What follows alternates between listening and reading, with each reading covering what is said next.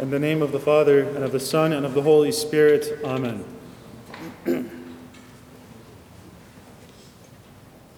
As we heard in today's Gospel, in the midst of this annunciation that Mary is receiving from the angel Gabriel, Mary was greatly troubled. Some kind of fear or shock was set upon Mary's heart. And knowing that, the angel Gabriel tell, tells her not to fear, not to be troubled. Because the message he's delivering, as shocking and as heavy and as profound and as confusing as it might be, is still a message of peace. It's good news.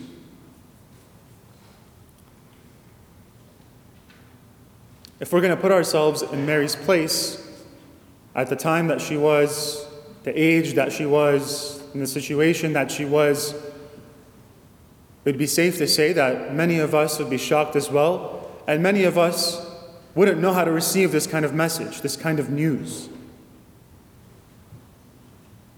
And going further, we can put ourselves in Mary's place concerning the lives that we live. There's a lot of things that cause us to be fearful. There's a lot of things that cause us to have anxiety, no matter who we are, or what we do, or how old we are. This applies to everyone. There's all kinds of things that cause our hearts to be troubled. Whether it's the things that exist in our homes, the things that exist outside of our homes, things in, that have to do with work, things that have to do with school, things that have to do especially with the relationships we have with each other.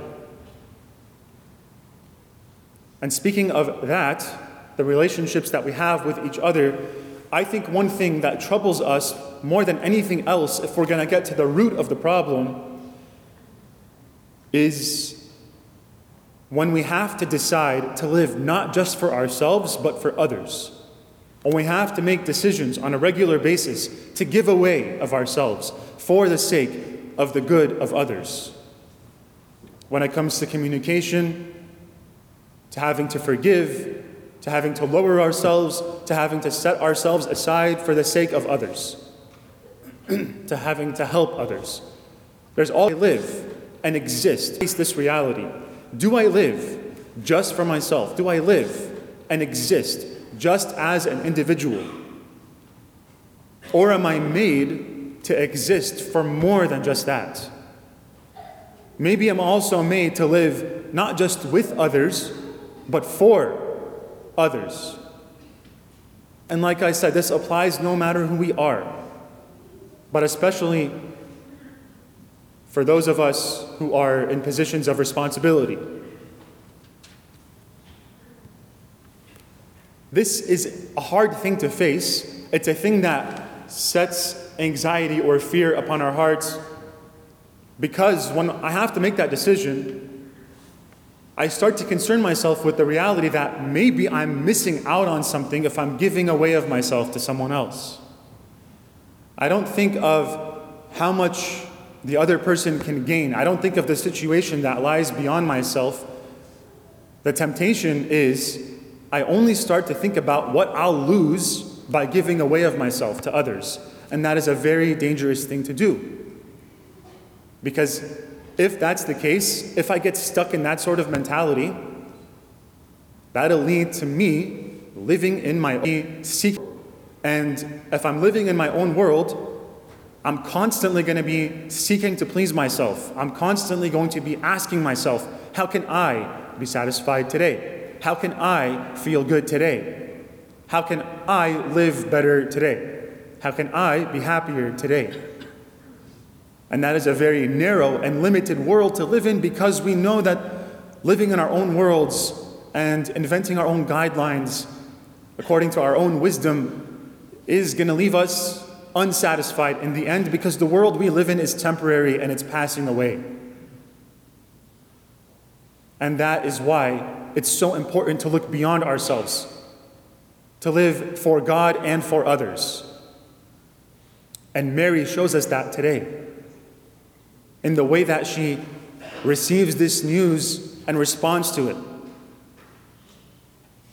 Mary says very famously, I am the handmaid of the Lord, let it be done to me according to your word. And then she goes on to visit Elizabeth and she goes into her Magnificat, this beautiful prayer where she makes God the center of everything that's happening. Even though she's the one that's receiving this, this news, and she's the one that has to take up this responsibility, and she's the one that has to respond to this mission that she's been given, she still makes God the center of everything. Saying, I am the handmaid of the Lord, but at the same time, in other words, that all of us are familiar with God, this is my body given for you. The reason Mary's so special, Mary's so dignified, aside from the fact that she stayed immaculate after she was conceived immaculately, is that she lived a Eucharistic life before she ever met Jesus.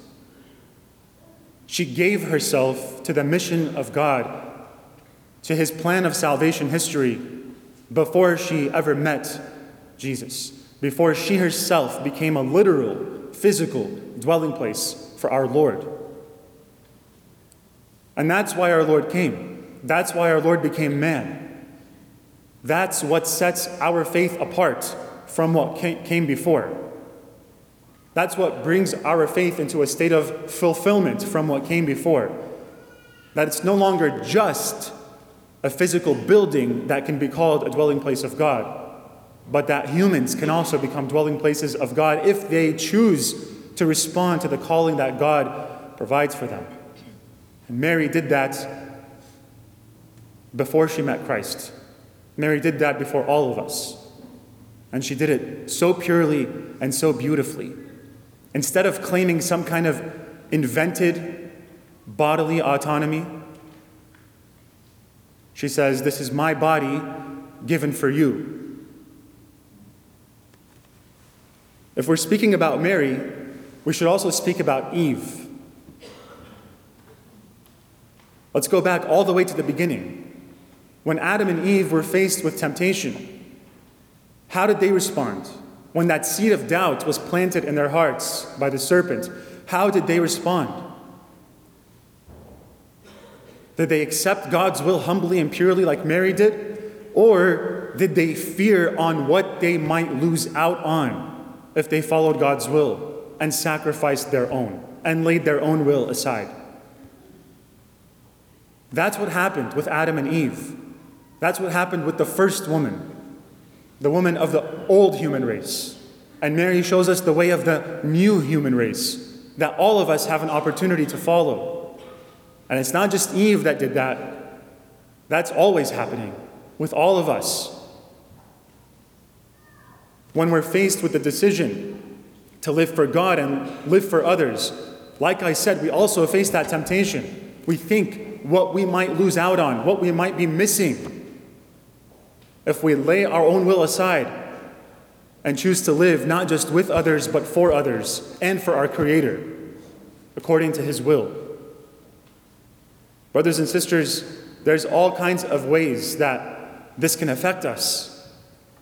There's all kinds of ways this can get us stuck in a backwards path away from God if we choose just to live for ourselves. And there's all kinds of sins we can end up in if we choose just to live for ourselves in our own worlds.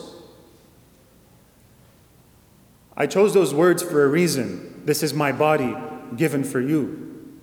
One, because literally, if you sum up every homily ever preached, that's what you can say. That's what you can preach. That's what all of us should receive as a message to really practice in our lives, to become like the Eucharist we're going to receive at every Mass.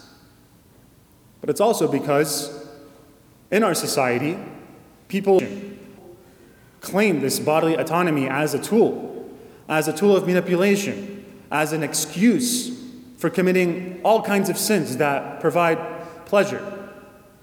Just physical pleasure, and that's it. And then people act surprised when they're not fulfilled. And I think everybody knows what I'm talking about. Instead of saying, My body given for you, O God, and my neighbor, they use it for something else. Brothers and sisters, if this is the path we choose to remain in, if we keep walking backwards, living only as individuals, this will only continue to build up anxiety in our hearts. This kind of path will only continue to set trouble upon our hearts. And we won't be able to receive the message of God or the message of Gabriel when we're told, Let not your hearts be troubled.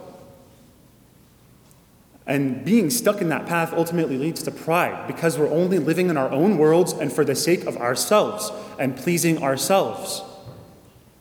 The opposite of that is what Mary shows us today the path of humility, the path of, the path of setting ourselves aside, not in a passive or in a way that we're just living in, a, in weakness.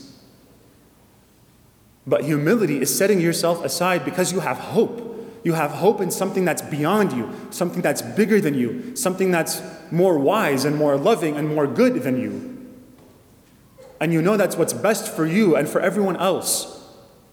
And that thing, that person we set ourselves aside for is God. And in following that path of humility, for the sake of hope, that's when we achieve an actual peace, a taste of peace that we can't find in this world, living just as individuals. So, brothers and sisters, today, meditating on this Mass and meditating on this gospel passage we just heard, let's take Mary as a very real and as a very transformative example of what can happen when we don't live just as individuals, of what can happen when we choose to let God become incarnate in our own lives, when we choose to become dwelling places of God, and subsequently, after that, become like the Eucharist that we eat. Amen.